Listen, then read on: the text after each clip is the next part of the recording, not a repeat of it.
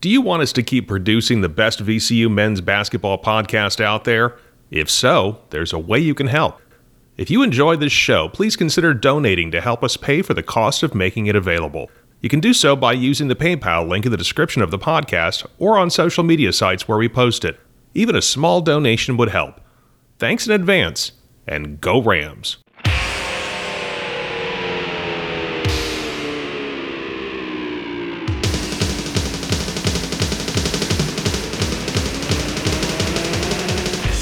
Welcome to Rams Rewind, a podcast that looks back at all of the action from VCU men's basketball.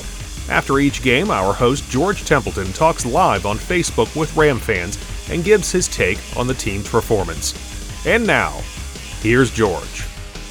All right, first game of the season. Welcome to Rams Rewind. Thank you for listening. If you like what you hear, even on a night like tonight, and you want to help us out, there is a link in the pay to the PayPal in the description on Podbean and your other podcast platforms, and we'll shout you out for helping us out and, and donating this year. You supported us so well last year, and thank you for your support this year, like what we got from James Fitzgerald, who sent us a donation the other day. Thank you, James, for doing that. And I hope you like what you hear in spite of what we got to talk about tonight, which is a difficult defeat 76 65, a game that McNeese State, even without Will Wade on the sideline, who was, of course, suspended for prior bad acts uh, at LSU, McNeese State dominated this game after about the first three and a half, four minutes. It was 6 1 VCU. McNeese State scored the next 12 points.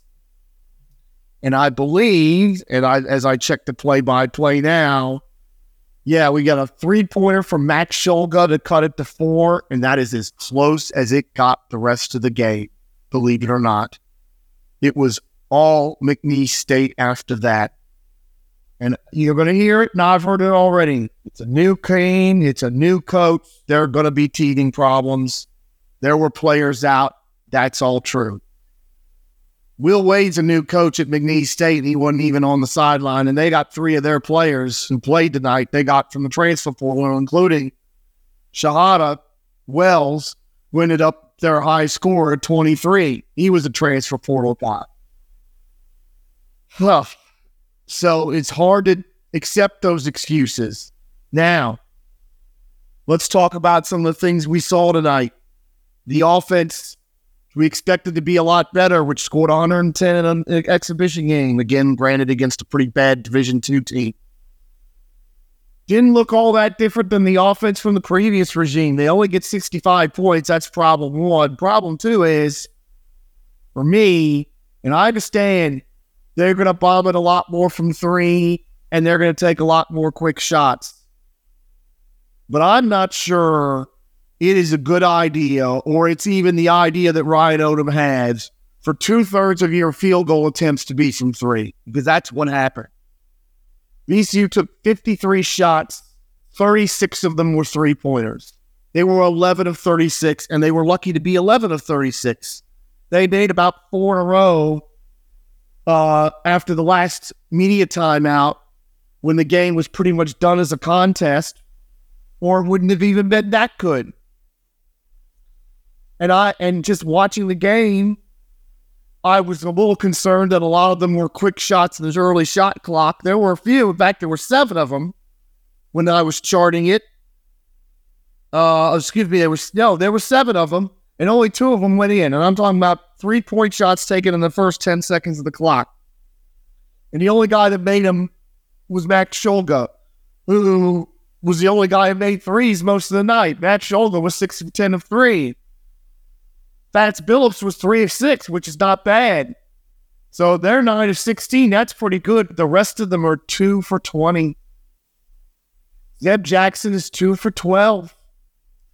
And it's just, and a lot of these shots are just, yes, they're open shots. And that's what Ryan said on our podcast, said to other people, you know, the good shot is an open shot. So everybody's got the green light. I wonder if that's something he's going to have to reconsider because it's t- it's tough to win shooting that many threes if you don't make 17 or 18 of them.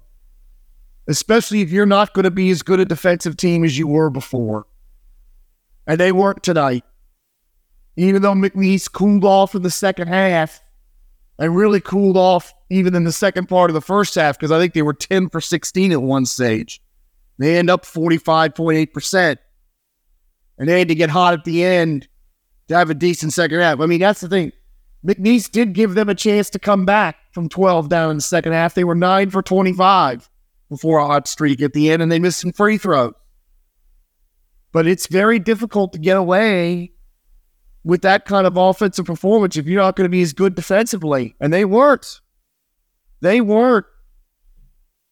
They left DJ Richards open a bunch of times. He had four threes in the first half. He was four for four. He finished five to six from three and 17. Did a good job on Shumate, except in the second half, he got rolling. You know, he made one field goal, I think, at halftime, and he was six and nine in the second half, 15 points in the second half. And I just, so many of these offensive possessions, there was no post entry or barely any post entry. Where was the dribble penetration against the zone? That's something I was expecting from a Jason Nelson. We saw it one time tonight. Some of the other players didn't happen. A lot of passing it around the perimeter, perimeter, perimeter, perimeter excuse me, and shooting threes that weren't going in. And they buried themselves. And that's the thing. One of the things about the old regime that you could always count on is that they can usually get themselves back out of the big hole because they could get stops. Quite simply, this VCU team tonight could not get enough stops to do it. They never, after that big run from McNeese State, we just told you, they never got within four points, but one. They got within four points to stop the run, and that was it. They never had the ball with a chance to tie the game or take the lead after that. That's and that's the rest of the damn game that that was the case. McNeese was never put it under any pressure. So you you take the crowd right out of the game. The crowd was was was was flat tonight. That's not their that's not all their fault. That's VCU's fault. And I know I got to get used to a different offense. So maybe these are maybe these criticisms are unfair. But I watched McNeese State, who shot the lights out from three early. They cooled off a little bit. They only took six threes in the second half. They were eight for 17 from the game. They took 42 twos. And they were they were 19 of 42, which is not that good actually inside the two. But it was enough. Because VCU only took 17 two pointers. Granted, they were 11 of 17.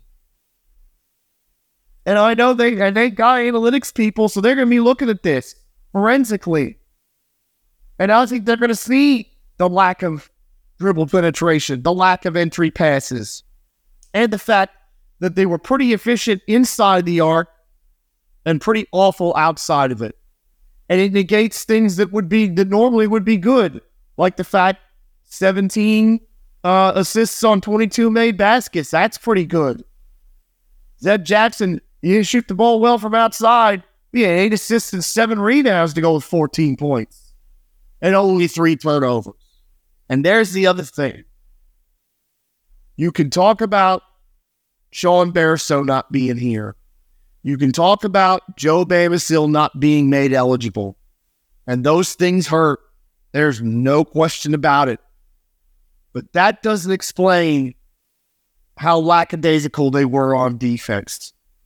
That doesn't explain how several times they would run, McNeese State would run a high screen action and two guys would go to the ball, go to the ball handler, and he would pass it off to somebody who was wide open and would make a three. It was usually Richards in the first half.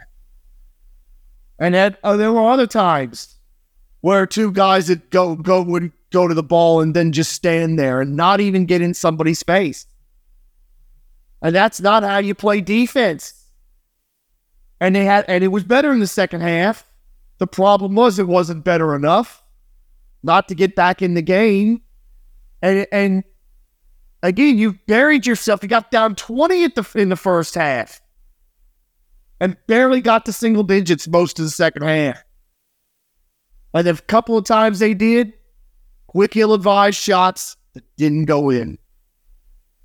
Oh, frustrating. Very, very, very frustrating.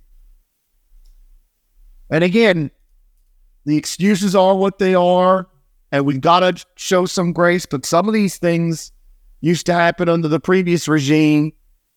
Uh, and I would have been just livid when that would happen under the previous regime. So, tell you know, I can't sit here, I can't sit here and give and give uh, this regime a pass, even though it's game one, when they do some of the same bad things. Because again, I I can't imagine that that's Ryan Odom's game plan, not to use the spacing, not to use the kind of spacing that you need, not to get the ball inside, not to use the drive and kick game. I I just I find that hard to believe that that would be the case. If it is, then they not only do they really need Bairstow and Bamisile, they're just going to need people to be better with these three pointers. If we're going to take that many per game, then 11 through 36 is not going to cut it most nights. And the galling and the most galling thing, you know, we talked about the epitome of brutality on my last podcast on the Atlantic 10 preview with the three bid lead guys. And they and other people, like the Belk reporters, the Davidson thing was like, oh, we're definitely going to have people lose tonight. And I'm like, no, this year's going to be a different year. This year's going to be positive. 12 Big 10 teams are playing tonight. We're going to go 12 and 0. Never did I imagine that VC would be the only one that would lose. 11 and 1, the A10 goes, and that one is VCU, and that one hurts. Granted, if you heard Rocco Miller on my podcast earlier in the summer, or excuse me, in the fall, you would know that McNeese State's going to be pretty darn good. He was blown away that they were not the Southland favorite or not voted the Southland favorite. In his mind, they're the best team by a long way. I think they showed you that tonight. They were tough. They were tough on the boards when they had to be. They were tough on defense when they had to be. They could have made more free throws, obviously but they seemed to make them when it mattered. And here's the amazing thing VCU had nine blocks in the game, which is something you like. My goodness. Nine blocks. It's a lot of blocks. Michael Belle had two. Christian Fermin had two. Tobi Lawal had two. So, kind of the usual, kind of the guys you suspect, especially Fermin and Lawal. But that didn't stop McNeese State from dominating in points in the paint. And last year, Again, I know it's a different team. When VCU was winning points in the paint, they were usually winning the game. VCU was minus 14 on paint, points in the paint, 36 to 22. 36 to 22. So the it did not stop. The blocks did not stop McNeese State from driving the ball into the paint. Meanwhile, McNeese State only blocked one shot, yet we don't go in there. And the other statistic that's kind of a damning statistic, especially for this defense, East State had five turnovers. That was it. Five for the entire game. VCU did a halfway decent job on turnovers, 14, which is still not great, but that's lower than a lot of games they would have had last year. But McNeese State had five for the whole, the whole game. They only had two in the second half. I can't think of the last time that would have happened. I mean, you'd have to go back a long way, I bet, to find a game where VCU only forced five turnovers. Oh, and and that's the thing. This offense may end up being better. May end up being a lot better than the offenses we had the last several years. But as I said on my podcast to Zach Joaquin and others, I'm concerned that the defense is going to fall by more than the offense can catch up. Because to me, it's harder to make it up that way. You fall 20 or 30 spots defensively, you've got to be 40 to 60 spots better. And I think tonight shows that that wasn't the case. Certainly wasn't the case. And you give, you got to give McNeese State and that interim coach a lot of credit. You know, they didn't play they didn't play great offense in the sense that they only had 11 assists to 20 to on 27 made baskets, which is not a great ratio, but it's all right when you only have five turnovers. It's all right when you tie on when you tie on on offensive rebounds and you win second chance points by seven. That's the other thing.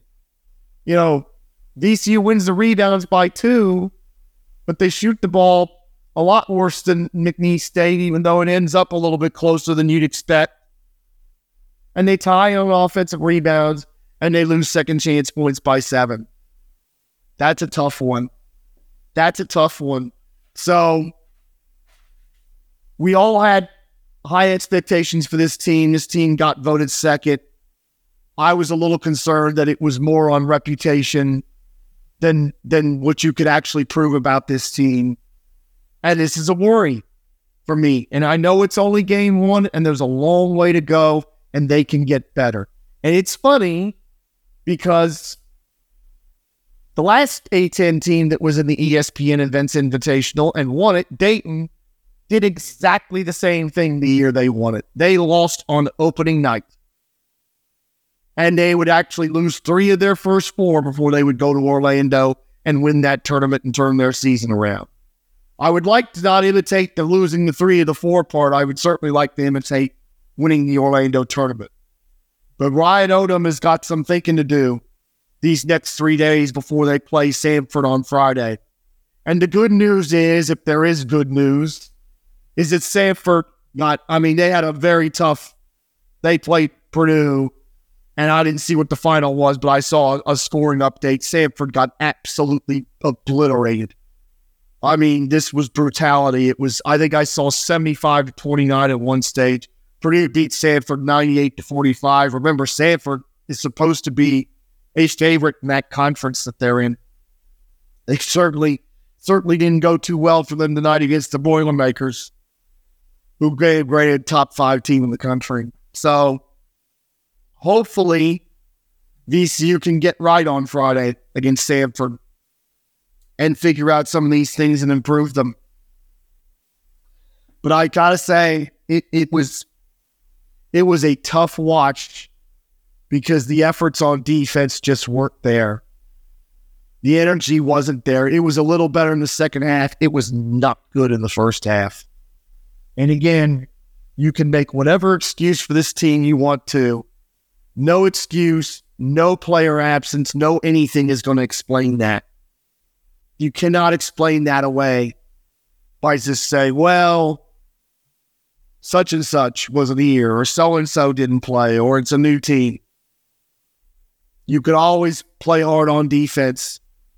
You could always be in get you could always guard your man and be in his face and be in his grill as much as the refs let you. And there wasn't much of that tonight. Positives. Uh, Max Shulga, 22 points, 6 of 10 from three. He can keep the green light on three. I'm not sure about the rest of them. Uh, the blocks was a positive. Zeb Jackson's eight assists is definitely a positive. Nine guys played tonight, and they all played good minutes. I'm happy with that.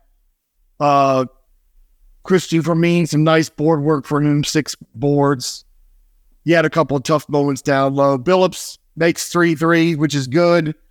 Defensively, he got worked over pretty good, so that's a little bit of a concern. The other big concern is Jason Nelson. I have to say, I was a little surprised he didn't start, but I thought, okay, in terms of leading a second unit, Jason Nelson is the kind of person you'd want to have because he's a bucket getter.